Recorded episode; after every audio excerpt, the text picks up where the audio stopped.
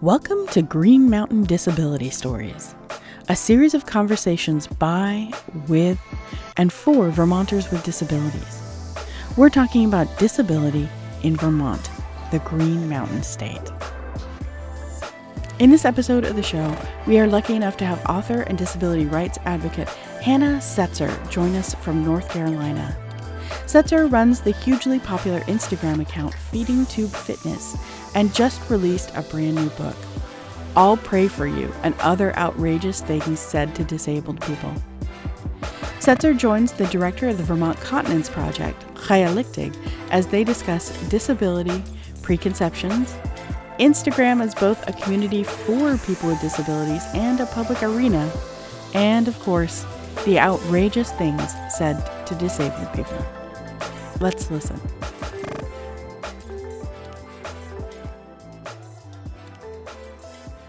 Just, and I don't know you at all. We're meeting for the first time, but I'm introducing you based on um, having read your book, followed you online, and also read a bit about you from different content on the internet. So um, when I get to the end, I would love if you fill me in if anything is wrong or if anything is um, if I left anything out, and I'm sure I'm going to. uh-huh. So, Hannah Setzer is a self described joyful rebel. Some of the many hats she wears are homesteader, business owner, foster and adoptive parent, a community activist and organizer, a social worker, a disability rights advocate with the Disability Law Center of Virginia. Hannah is a fierce athlete, and at this point is probably best known for her Instagram page, Feeding Tube Fitness, where she shares serious and funny fitness and health content, inspiration thoughts, and the occasional dead on rant. She regularly encourages her online following to move in whatever way makes them feel good and physically and financially and offers physically and financially accessible ideas for fitness and movement. Hannah is the author of the funny, touching, and thoughtful book, I'll Pray for You and Other Outrageous Things Said to Disabled People. Hannah, wow. did I spot on? Is that what you said? Yeah, that was great. Uh, you can just like follow me around and introduce me to people because that was better than I could do. I could send it to you. Yeah. You know what?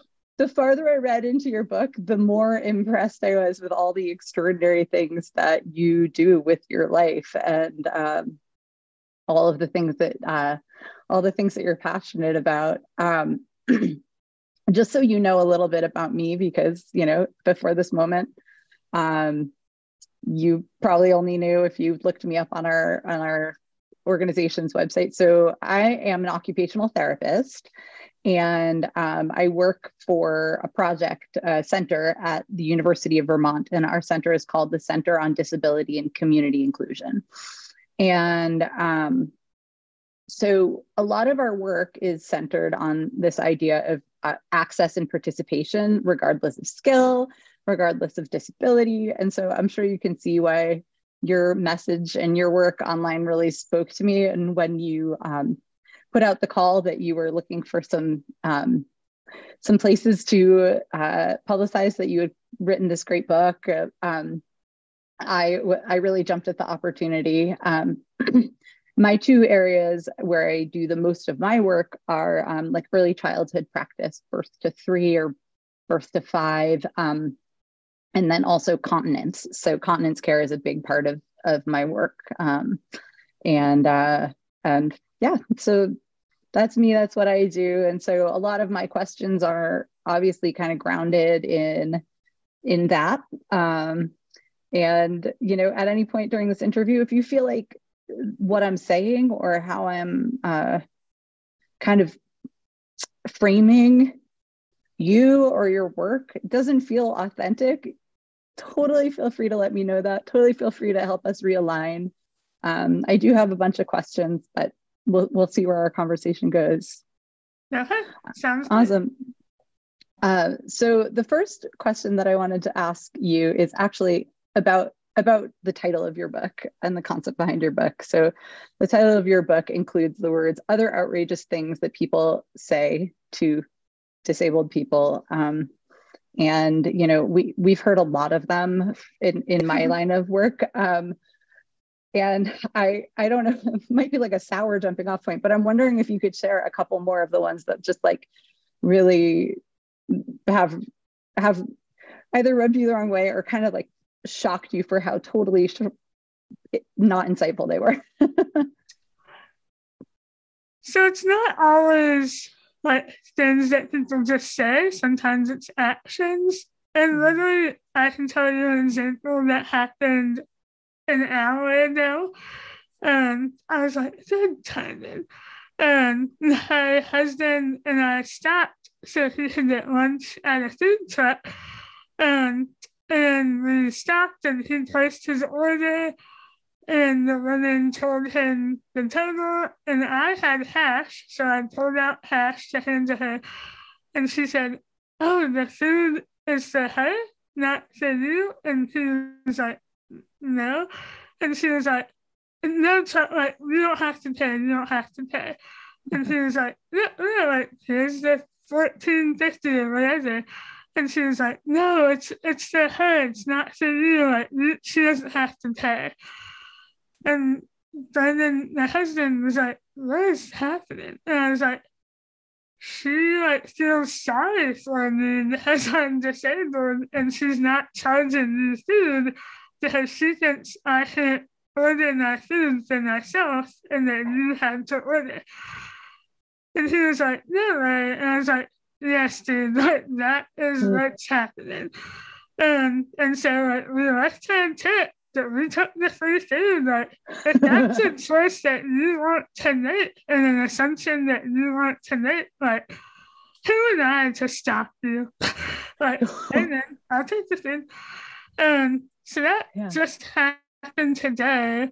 Yeah. That I, so my husband and I own a business. We sell physical on-demand products. And one time I was at a farmer's market selling them. but I was just by myself behind the table. And and a guy came up to me and said, Who who told you you had to do it? And I said, What? And he was like, Is somebody paying you to do it? And I was like, No. And he was like, Well, that's not right. Somebody should be paying you. And I was like, uh, what are you talking about, dude? Like, right. I'm just adding that. It, like, other right. people are selling stuff too. And he, like, handed me $20 and he was like, it's not right that you have to wait for somebody else and not get paid. Like, I hate how people treat disabled people. And I was like, Uh, okay. And I think he thought I was like, somebody's like puppet that was like right. sitting at this table and they like went out doing something. And so I took this twenty hours and I was like, dude. And I was like, I own this business. Like I'm the business owner. Like this is my product I'm selling. And I think he just like could not imagine a possibility that a disabled person would own a business, like be out selling stuff without being forced to that some other right. person. I don't know. So right. yeah, people I mean are just like wild. Like yeah. that like and I had the wedding one on, like the woman today, right. like I had tattoos, like I don't, yeah. I don't know, like my face looks how it looks. That I don't, right. I wasn't like I'm the one that had the nutty. Like, I had told right. out the nutty today, and the lady was still like, "Oh, like she, uh, the food's to her. Like it's sweet." And I was like, "What did they do? Like that's on yeah. you." It's so interesting. I mean, like, um, how uh, you know, I, I'm sure that you've heard this term of kind of like visible versus invisible disabilities, and and how many people with invisible disabilities are treated incredibly poorly in society because people may not realize that they need certain accommodations right uh-huh. and in some ways it's like i hear from you that you have the opposite thing going on in your life where people see that you have right this disability that you have this facial difference they see your trach whatever it is and they make all kinds of assumptions about you which on the one hand right they don't even even if you did require certain accommodations like they're not doing it in a way that's respectful or personal to you that's just demeaning you as a person right? Yeah. Um yeah it's so i mean it's just so it's so interesting just so many of the stories that you told in your in your book you know it's like it, it was so clear to me like the resilience that you have developed and resilience doesn't just mean being super tough right like sometimes it means being super vulnerable just to say like this sucks and i don't i don't owe you an explanation yeah. you know like, yeah um I was I was thinking um, near the beginning of your book, you um, were writing. You wrote about like um, all the people who t- tell you they're going to pray for you, and how how often you hear that. And um, I I was reading this book last summer that I absolutely loved. Um, the name of the book was um, Maybe You Should Talk to Someone. And I don't know if you've heard of it, but uh-huh it's a great book and it's written by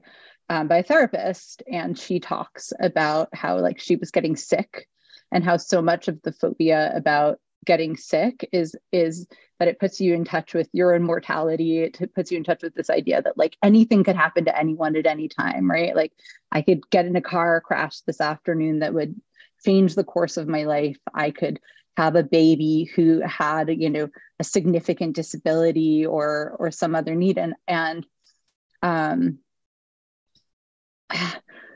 I'm trying to fit, I'm trying to wrap my head around what I'm trying to say. It's like that people will will tell you that you know they're going to pray for you, kind of as if number one that you're not praying hard enough for yourself and that's why you're like this and also like that you don't that you don't care enough or that like this is the thing that you need to care about the thing that you need to be healed from. Hmm. And i'm i'm just kind of wondering like if you could speak to that at all. What yeah i think it's just a big assumption that people have when they see somebody who's different to assume that different is negative or different means they have to be fixed so that they yeah. look the same as everyone else does. And so in the book, I talk about like a woman who came up to me at a church that I was visiting and didn't introduce herself, didn't like, I didn't know anyone in the church. This is my first time visiting this church and she came up and put her hands on my head and started praying for me and speaking in tongues. And I was so uncomfortable and like pushed her hands off me and walked away. And it just, yeah, it's just crazy the, the audacity that people have to assume that they know what I need in my life or what should happen in my life without even knowing my name um, right. or a single thing about me. Um, and yeah, it's just very like bold and brazen of people to make those assumptions and to think like really just based on how my face looks, that they should know the trajectory of my life without knowing anything about me. Yeah. Or assuming that, like you said, like that I don't care or that I'm like not doing enough to like be fixed and be healed or whatever. Mm-hmm. But when they don't know the medical history that I've, you know, like had six surgeries in my life and yeah. I'm 32 and like a lot of things have been tried. like, yeah. I think this is the best it is going to get and that is okay. totally. Yeah. Um, and also that like if you're healthy and you like your life, right? And healthy is defined by the person who's living that life and in that body and you you like who you are that it's really up to you what you, how you choose to you know what you do or do not choose to pursue right? Like i think i think that's such it, it's it is just so interesting how many people really like equate appearance with whether or not you've done the right things and make the right choices. Um yeah and, and yeah. certainly that goes beyond disability that goes into like weight and fitness yeah. and like just runs the gamut as people society still yeah. thinking that like thin light is like the way to be and that is the like superior and like that's the goal that you should be striving for. When it's totally. like there's literally billions of people on earth and nobody looks the same and it's beautiful that we're all so different and I don't know why it's so hard to celebrate that. Um because it certainly should be, but I don't know. Yeah, yeah. Um uh I wanted to I wanted to talk to you about um the uh, the chapter where you talk about being not being an inspiration. Um, and I actually, and now I'm going to have my like Terry Gross moment, and I'm going to actually, if you don't mind, read it uh, because I just love, um, I love what you wrote, and so I'm gonna I'm gonna read uh, for a moment. You said, I'm not inspirational. If I had a dollar for every time I was told I was inspirational, I would be sending all my friends to space in our own rockets because I'd be so rich. The world loves to label people with disabilities and medical conditions as inspirational. Living my life with surgeries and medical devices does not make me inspirational. Simply existing as a person in a world and society that doesn't understand me and doesn't accept me isn't inspirational. Um, I think we've twisted the meaning of inspirational. It's become something that drips of pity and sadness, and sometimes relief that aren't our lives aren't as sad as others look at that person, they're so inspirational. But if you actually look at their lives, chances are they aren't doing anything inspirational. And then you go on to talk about your own life and um, also, you know, friends of yours who have disabilities who are you know called inspirational just just for existing and i'm assuming you've heard the term inspiration porn right um and that this is like something that you know because i work with kids who um, who are often born or very very early on there's something identified that you know either there's a medical crisis or a pretty clear indicator that developmentally this child is going to need a lot more care and support. Um, their families are often sort of processing and even grieving the fact that their life with their child and that their child's life isn't going to be what they expected. Um, and a lot of times, our work and our team's work is to like remind families and their local providers because we're we're consultants that like this is a real whole person right in front of you you know regardless of what they are capable of how they're capable of communicating with you um, and i think the flip side of this coin is to like feel inspired like you were saying by like the very existence of people with disabilities you know buying toilet paper getting on a bus. Um and so this is a little this question for you is like what do you what would you like folks to know about your experience of being told that you're an inspiration while doing everyday things or? Um, and I mean, it's like just ridiculous. Like I said in the book, like I think people people often use it in like earnest and kind ways. But I think it always is tinged with a bit of like, ooh, I'm glad that's mm. not me. Yeah. Like, that has is so hard. Um, uh, but uh, to be very honest, like I hit myself sometimes saying that too.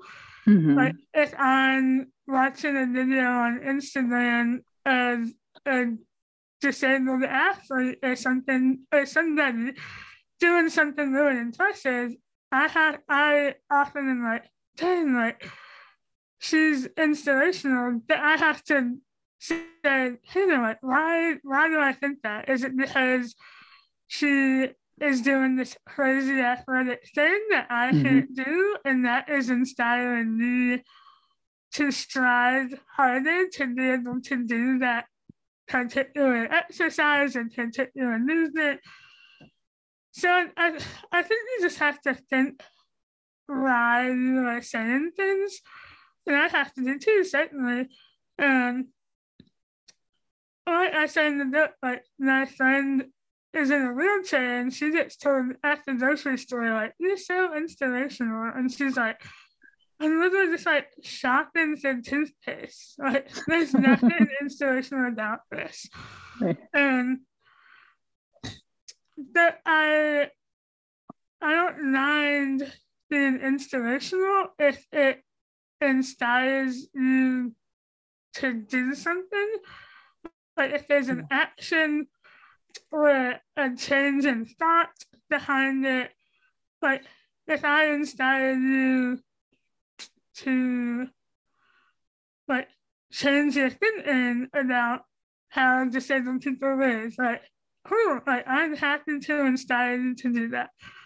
If I inspire you to go outside on a walk every day, like I'm happy about that too. Yeah. If I inspire you to sign up to be a foster parent in your town, amazing. Like kids need homes, so like great job. but if I'm simply being told you're so inspirational and there's no like because behind it, like I want mm-hmm. to be inspirational because XYZ and that reason cannot be simply existing. It has to be because of something I'm doing and in turn, that has to make you want to and hopefully take action yeah. upon changing something in your own life too. Yeah. Yeah. I wonder like if I if I troll my own thoughts, I find you to be incredibly inspirational. And I find you to be incredibly inspirational. The farther I read into your book, and I was like, she does that too. she does that. Too. Holy cow.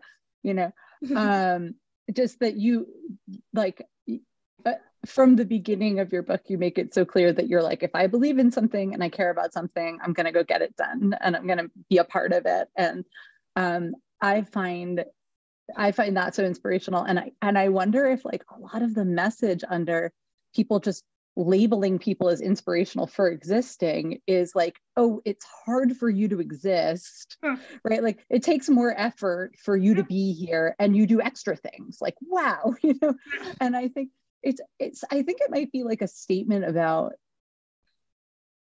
how each of us sees ourselves as not capable you know what hmm. i mean like oh well if i if my life were hard then you know then like how many parents with children with with special needs that i work with are like i'm so tired of other parents telling me i couldn't do what you do. It's like of course you would do what i do. You know what i mean? Like it's your kid. You take care of them. And and it doesn't make me inspirational. It probably just makes me more tired. You know what i mean? Like i'm just just out here trying to be me. Um yeah i i hear that a lot in two avenues of my life one um as a foster parent people would be like i could never do that like you are so amazing and I'm like but like I I am nothing special. Like I just know the overwhelming statistics of how many kids need homes and like yeah. I had a home. Like that literally that is like how easy the deciding factor was for my husband and I to start the process was yeah. like is there kids in our town that need places to be, like a safe place to land? Yes? Okay. Like sign me up. Um, yeah.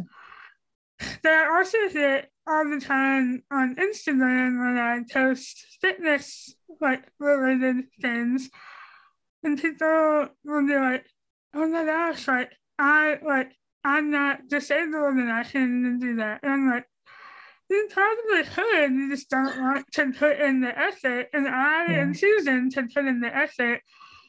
So maybe that's inspirational, maybe it's not. But uh, I don't think every choice for Nick has to have inspiration attached to it. Like there's there's right. really just like determination and hard work that people can choose to do. Like sure, that's a, a, a pay to the gym. Like I budget my time in my day to go to that gym. Like that's a choice that I make, not not having anything to do with my disability, but just as a person that like yeah. you can make those choices in your day too, and like so it doesn't all have to tie back to disability. but I think when people are disabled, it always does come back to that because people want to attach what are you doing to the fact that you have a disability. Yeah, you know, that's something I was wondering about as I was as I was reading through your book and actually kind of aligns perfectly with my my next question, which was um, which is about your your Instagram presence and your fitness, uh, your feeding tube fitness account. Um, you know, I got a big kick out of you saying that you started your account because you wanted free leggings. um, totally right. um, and I get that for sure. And you also talk later in the book um, about you know your dawning awareness over time of and this is a quote how inaccessible fitness is to the disability community. And i'm wondering like did the did the fact of having a visible disability impact your decision to build a social media platform in any way like either for or against? Or was it was it really just a fact that that it was there? Yeah certainly think just the fact that it was there. I was I like had a New Year's resolution in 2018 to lose my daddy for 30 days straight. Um, and then 30 days turned into 50 into 100. And literally, my, my real life friends were like, we're tired of you talking about this. Like, you like make a fitness Instagram and like talk to other people. And, and so I did, you know, like with no real intentions. Um, mm-hmm. as like I, I just didn't know that the fitness community was so big. And I had done several half marathons and played like in a little sports in college that had never been in like the fitness world like I am now. And so I truly I just didn't know and how big it was and how not diversified it was. And um, so I, I had learned a lot from building this community that I never anticipated. And and honestly, it was four and a half years into my journey of movement before I ever stepped foot inside the gym. Like I was just doing everything at home by myself.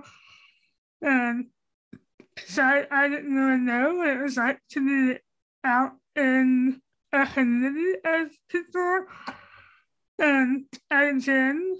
And in June of 2020, I got invited to go to the CrossFit gym in my town, and I was terrified because I was like, CrossFit, like I can never do that. Yeah.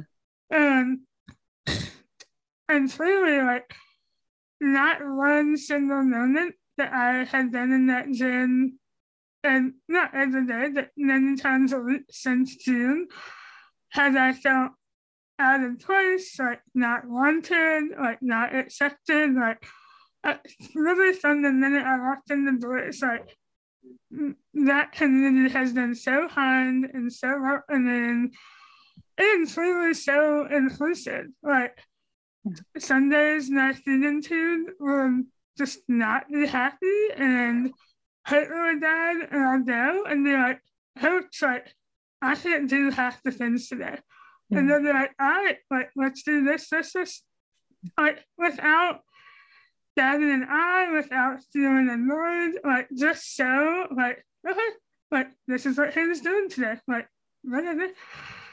And like right now, there's a worldwide plastic competition happening.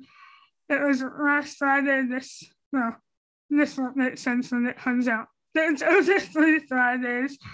Yeah. And and like I'm done this afternoon, and one of the things that you have to do involves a diagram and on your shoulders, which I don't uh-huh. do because of my trait. And yeah. I just do dumbbells instead. and it's like, okay, like, what is it? Like, yeah. n- nobody cares. Like, I'm in there waiting hard. Everyone else is waiting hard.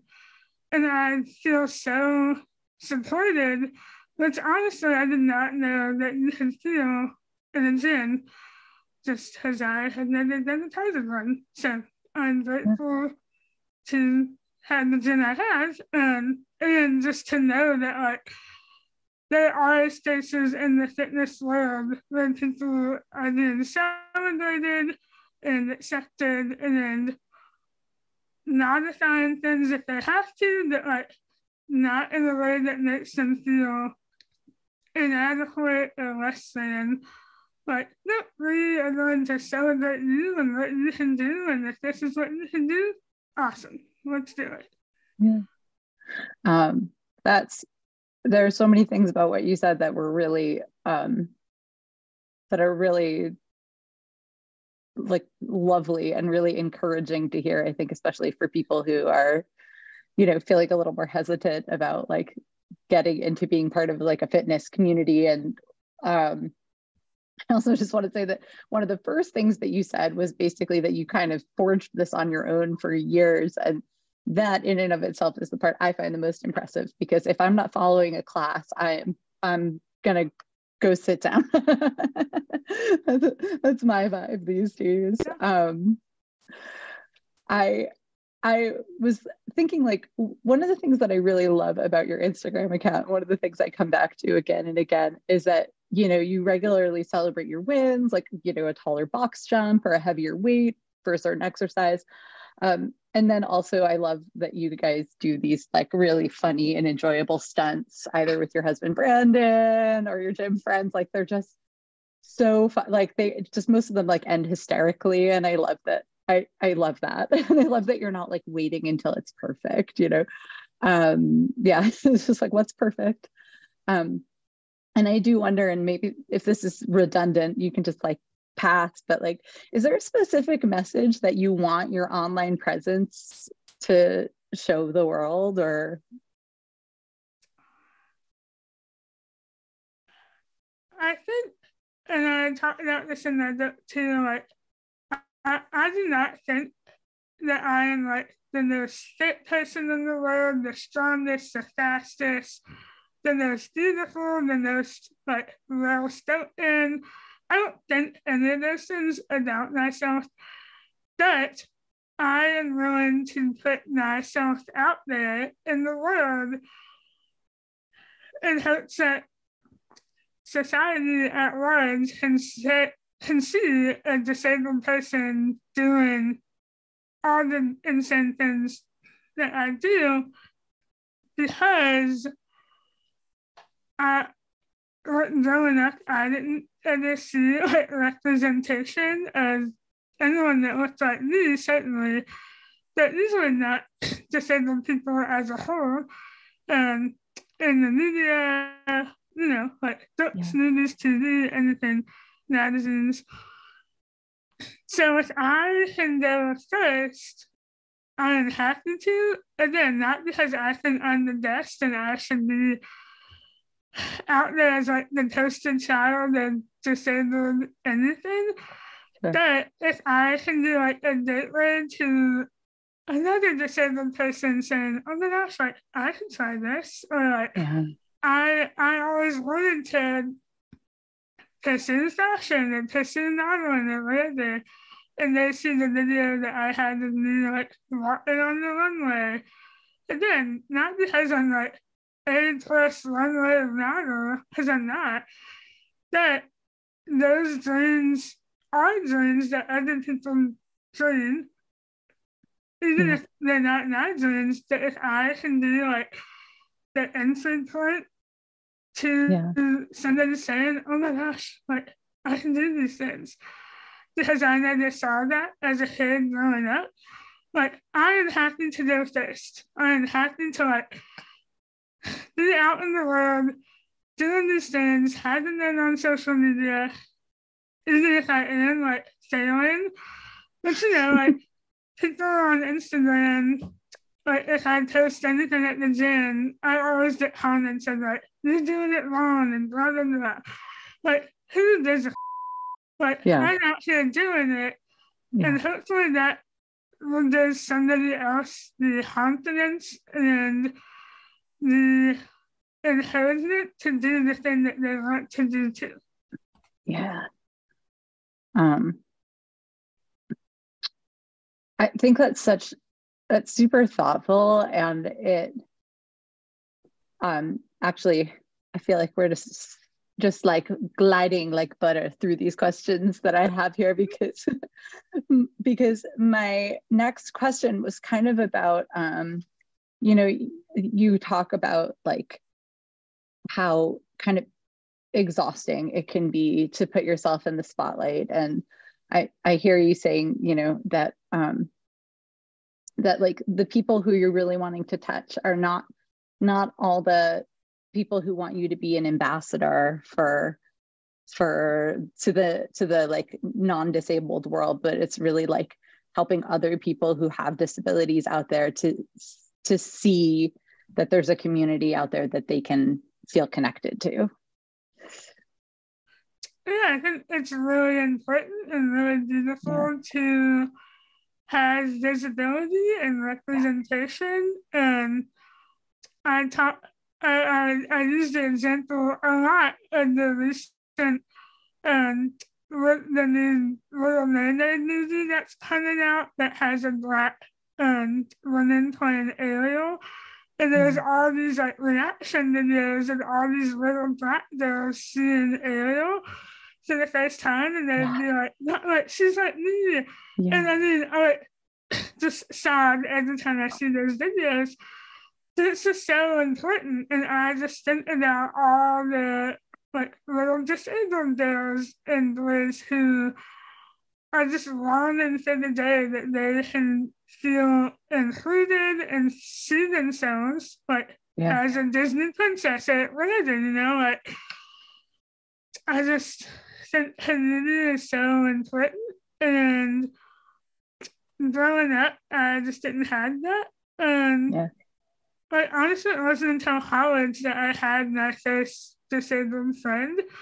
Yeah. And she is one of my best friends. And I just, I grew up, my parents not using the term disabled. They would just be like, oh, Hannah has a medical condition.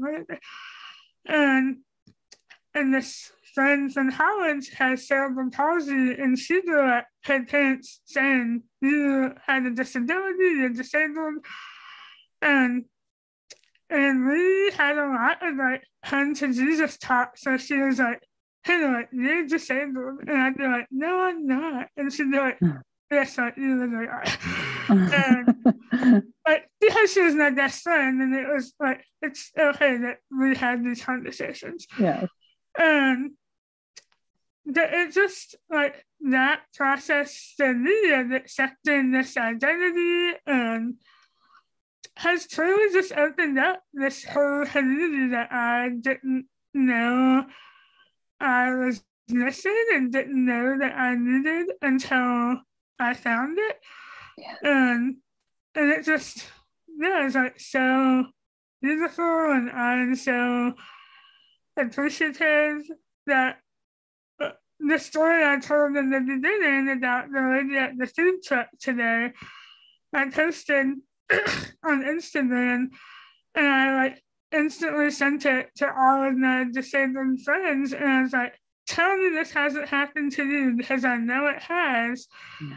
And there's just something about feeling known and seen, and like laughing about these ridiculous things with other hmm. disabled people that is like unmatched in the world. Yeah. But my, my husband is amazing and so kind and patient that he's not disabled. And so, mm. like, and then today I had to like tell him what was happening at the food truck. Right. When like I texted my disabled friends and they're like, oh yeah. Mm-hmm. They got it right away. Totally. Yeah. They yeah. yeah, they knew. Yeah. And it's I mean, it, that is really such a such a story of kind of like you know the the sort of social media and the media sphere being like a force for good that you talk about all the people that you managed to connect with um, through that. Um, i wanted to i wanted to read one more one more um, thing that you wrote. Um, and it's after you talk about some experiences that you had as a kid. Um, you talked about um, going to the zoo and the child there sort of singling you out and and bullying you. And then you said these days kids can get picked on by millions of people all across the world at the tap of a finger. We speak out against all these horrors but we give life to more and more pathways to have access to people. There's more representation now than ever but it still comes at the cost of hurt people behind screens a new kind of exhaustion sets in when you allow yourself to be public and thousands of people are entering your home and saying whatever they want to via a four inch iPhone screen. Um, that just like, oh man, my heart just just really like went out to you when I read that. Um, and I was wondering if you'd be willing to speak from your experience now being in very much in the spotlight and in a very public identity um, what communities of, of allies um, can do to make virtual spaces safer and more supportive for people like you who are really putting yourselves out there?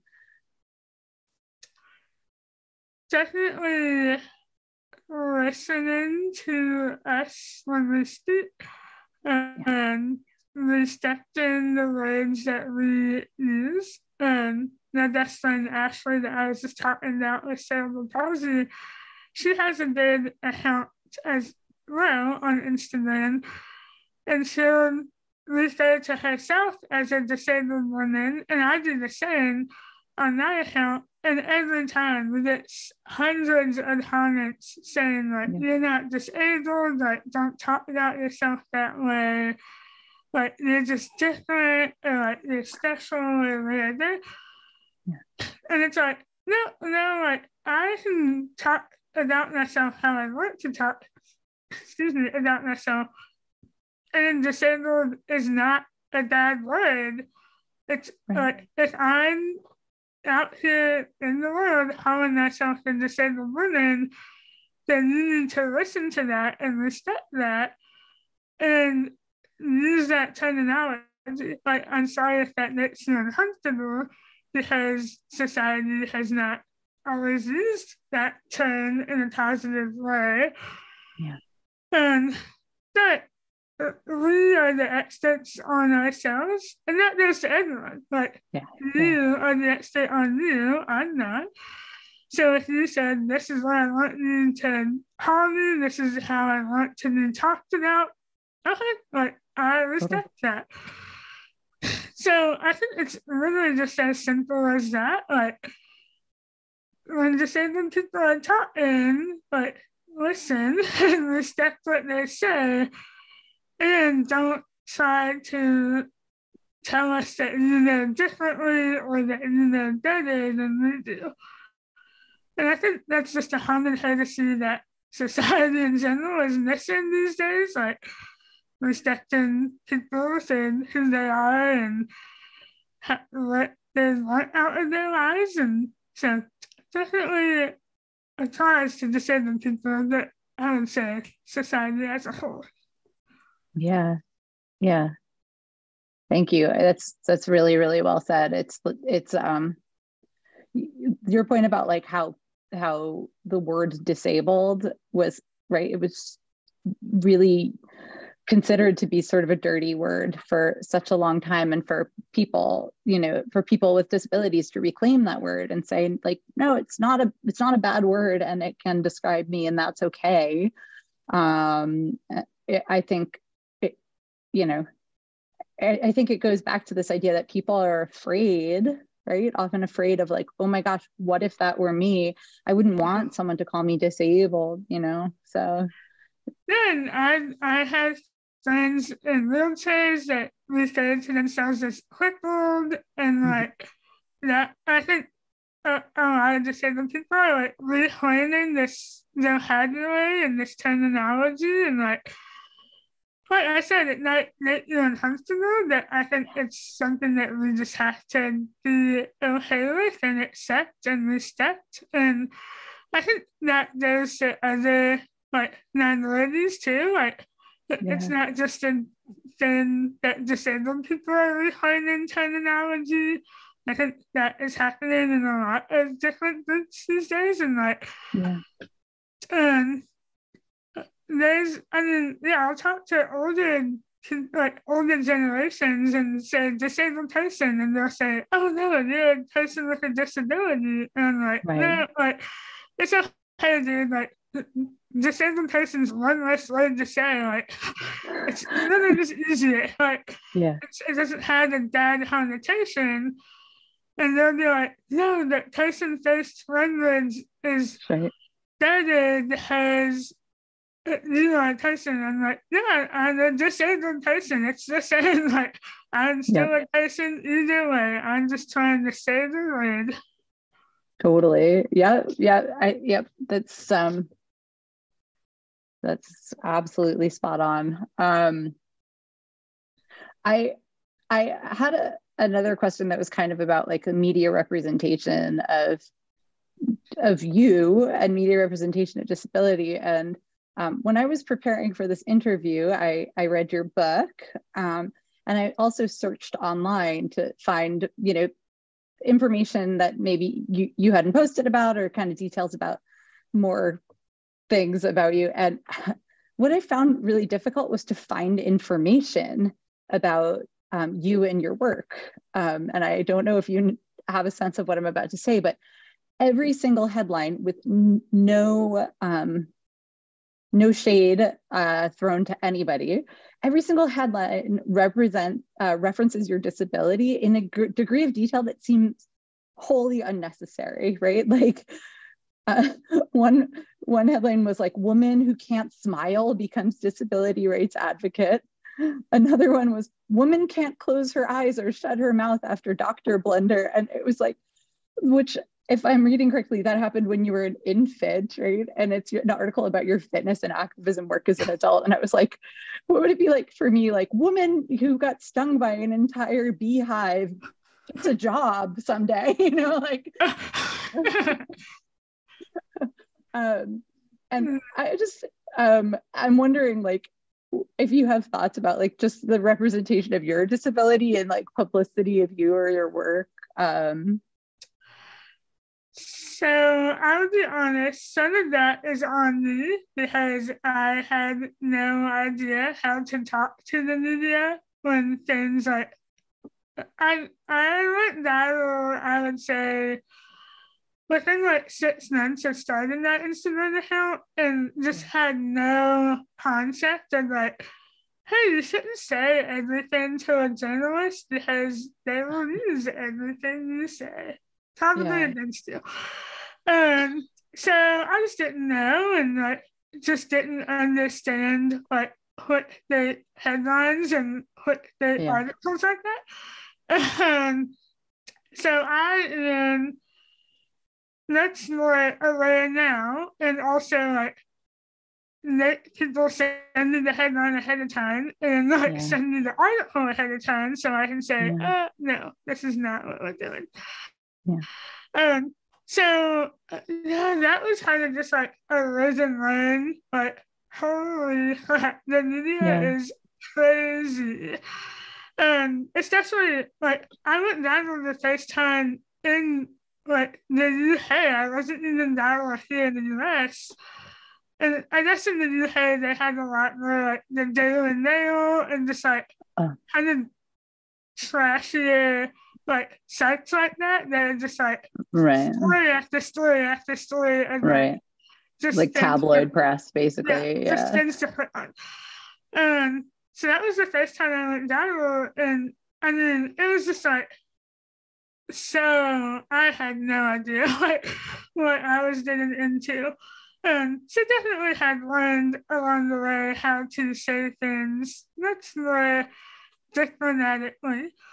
Um, and the yeah, the movie is crazy. totally.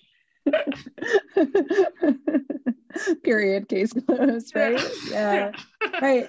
I mean, you're you're so right that like you know I, I think part of it was like you know when I read your book and I see all of the extraordinary work you're doing, right, and and, and your your tagline in your book, which says like my disability is the least interesting thing about me. And it's so interesting still how like just all this media representation focuses so much on on your disability, you know, and I was just it, it was so interesting how I was like, I couldn't even find anywhere that it referenced that you're a social worker, for example, or like, you know what I mean? Or or anything like that. Like, so it was, it was just really, it really stood out to me. Um,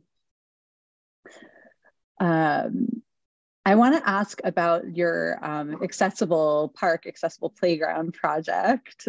Um, you and your husband Brandon have been um, working on trying to create an accessible playground in your town. Can you share any more about what or, or who inspired that? Um, who was the inspiration? to use that dirty word again, um, and like what you're hoping to bring to your community with that playground. Yes. One thing about me is if I had an idea, I have to make it happen. Sometimes to no detriment. Um, I was like talking with my husband and Brandon last night, and my husband was like, you know, like the difference between you and other people is you dream big dreams that you are willing to put the work in to make them happen, and, and not mm. everyone's like that. Mm. And I'm like, yeah, but it's also exhausting. um, yeah. So Bernie and I live in a small town, and at the time that we had this idea in 2020, uh, 2021, and there was no like local coffee shop here. There's just like McDonald's and Dunkin' Donuts. And you know, like coffee shops are like places of community and can go and work and meet people and hang out. And so we were like, oh, like, let's start a coffee shop. Not that we know anything about starting a coffee shop, but we had the idea and who knows. Um, and some of my friends are like, oh, it would be so nice if you had uh, accessible playground that the kids can play at when the moms or dads are hanging out having coffee. And we said, oh my gosh, like, yeah, that's a, like, why did we not think about that? And then to be very honest, things like went crazy from there because we were like, our town also doesn't have a laundromat. We should also start a laundromat. Again, not that we know anything about having a laundromat. and and somewhere along the way, like a consignment shop that added on. So we like essentially just like had this like vision of, uh, I don't know, like a strip mall, I guess. I don't know why. A whole town center. but yeah, really, they're like trying to take over our town. And and so we were talking to other people, looking at buildings, blah blah blah. I just like insane. And we were like, one day, yeah, just like, what are we doing? Like, we don't know how to do any of these things. And Brandon was like, well, what if we just focused on the playground? And I said, oh, yeah, like, that sounds like a good idea. Mm-hmm. And so we were like, okay, like, let's build an accessible playground here in our town. Because the closest one to us is about an hour away and like on the other side of the city. And then there's a few others in Virginia, but not anywhere close to us, really. And, um, and then so we like started to take it to become a nonprofit. And and the nonprofit is called Growing Inclusivity. And and we looked honestly for a year for a piece of property that we could do this on and we put offers in on property that denied a lot of times. and then finally like had a pretty happenstance meeting with the owner of the golf course. And he was like, I have land, like, put it here. And we were like, yeah. what? like, mm. what are you saying? Like, after a whole year, and like, roller coaster, looking at property, mm. getting denied, fundraising the money. And he was like, yeah, like, let's do it. And so we like signed contracts and partnered with a local course, Independence Course here in Powhatan. And he was like, here you go, like, do whatever you want. And, and he just like totally hot the vision and like cares about the community and was like, this is amazing. Like, I'm in. Um, and yes, we I still have no idea how it's going to happen because it's like a two million dollar project, yeah. and we had like a hundred thousand dollars. So if you want to donate, you can do so on our website. Well, I was um, going to ask you, yeah, how do people how do people donate? I'm assuming you're still fundraising, so how could people donate? Yes, I can email it to you so you can put it like in the show notes. That it's awesome. just and then just growinginclusivity.com and there's a big cool. thing that says donate. Nice. Um, and yes, so I had no idea like if it will happen, when it will happen. Yeah. But my husband Brandon is like so much more like reasonable and rational than I am. Like I had an idea and I'm like, okay, like two hours later, I'd be like, why hasn't it happened yet? Like, what is it? And then it would be like, hey, they're like, this is a literally like a five to 10 year project. and then it hasn't happened in like five minutes. Right. So he like, he calms me down because I like will wake myself up. And so now I'm just like, it'll happen someday, somehow. I don't know. We'll see. It'll be great when it does happen. That's awesome. Um, That's awesome. Yeah, so we'll see. that is awesome. That sounds like a really wonderful project. It's so cool that you found a landowner and business owner that was excited about about kind of bringing yeah. you on board too. That's so cool. Um, yeah. Well, we have been talking for quite a while, and I want to let you get on with your day. I know you have a CrossFit competition to get to. Um, I, um, I have a, one more question for you that um, is really near and dear to the work that that I do every day, working with the you know teams and families of of children, usually, like I said, really young children with disabilities. Um, do you have any I, I I almost don't like this question because I don't assume you to be the message for all people or anything like that. But do you personally have any message from your experience um, for the children and parents that are living that experience of, of diagnoses and disabilities and and difficult medical procedures and things like that? And any any words of any words of support or thought for them? I think it's hard because I don't have a kid with a disability. I have four kids who are all over the place with like ADHD, but they don't have like medical conditions, which is what I that's all I had known. Hmm. Obviously, is medical conditions and surgeries and things like that. And that was not to minimize anyone with ADHD. Like, mm. they, they, like they are wild and it is exciting around here all the time. And that I, I think people that have kids these days that are born with all kinds of conditions are so honestly lucky to be born at this time because there's just so many chances to connect with other people mm-hmm. via social media. Like I was born in 1990 and my parents didn't have the internet. They couldn't like right. Google medical terms. They couldn't Google like what happens after this surgery. Like it, it was literally just my doctors and my parents like hoping things went well, like with their expertise and with what they had, you know, like yeah. they, they were all making the best decisions that they could at the time, and I'm really grateful because I'm still here. Yeah. And the think if my parents had had a community of people that like all over the world that they can learn from and share wisdom with and teach things too. Like I, I just think that's a game changer.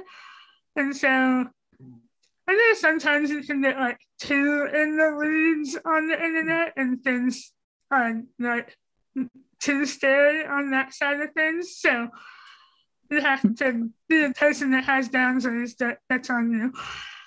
um, so yeah, I, I just think there's so many ways to learn things and to get connected and and my friend had a baby recently that had very rare medical condition, and she was able to get connected like with people within our own city, which like before the internet and before like technology, she could have lived in the same city and not ever known that there was people 20 miles away that she could talk to and relate to and so I think that's really special and really important because just like I talked about finding the disability community myself, it was probably just as important for my parents too growing up as well. And on the flip side of that, like if you are a parent of a disabled kid, like find then places to be with other disabled kids because I wasn't up. Yeah. Um, not because my parents didn't want to, it just that, that just didn't happen. or like if yeah. it did, they didn't know about it, you know.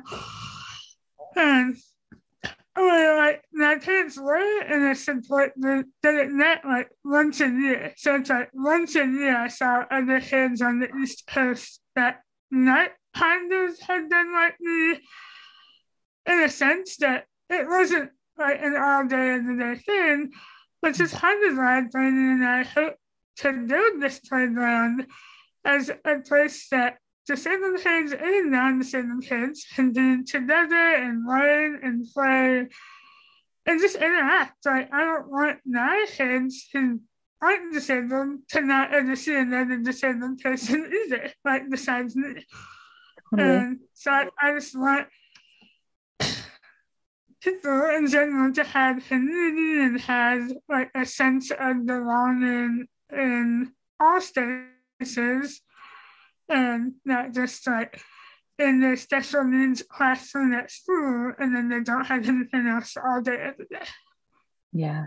Yeah. Thank you. That's really once again, I'll just say that's really well put. Um, Hannah, I just want to thank you so very, very much for taking the time to meet with you, taking the time to um, create the presence that you have online for, you know, for all of the people out there who um, benefit from from your humor and your insight and um, and your presence. Um, and I just, yeah, really want to thank you. And um, again, I'm just going to hold your book up for everyone out there. I'll pray for you and other outrageous things said to disabled people. Um, we didn't even talk about your amazing animals. Um, that's like a whole other, it's like a whole other conversation.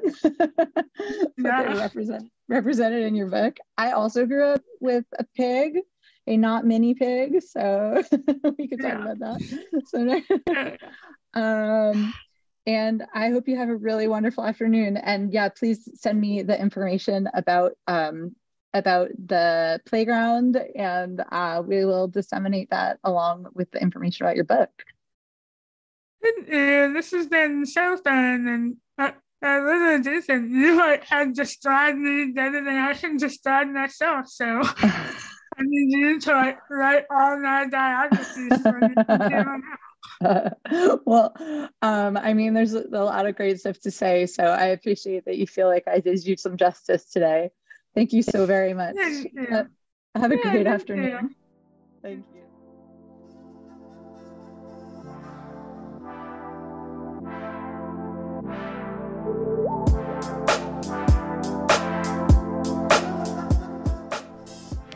You've been listening to Green Mountain Disability Stories, a series of conversations by, with, and for Vermonters with disabilities.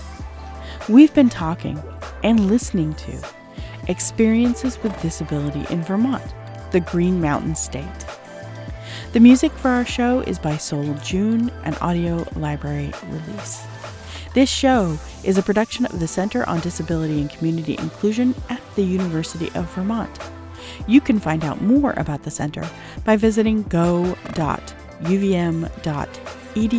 slash CDCI.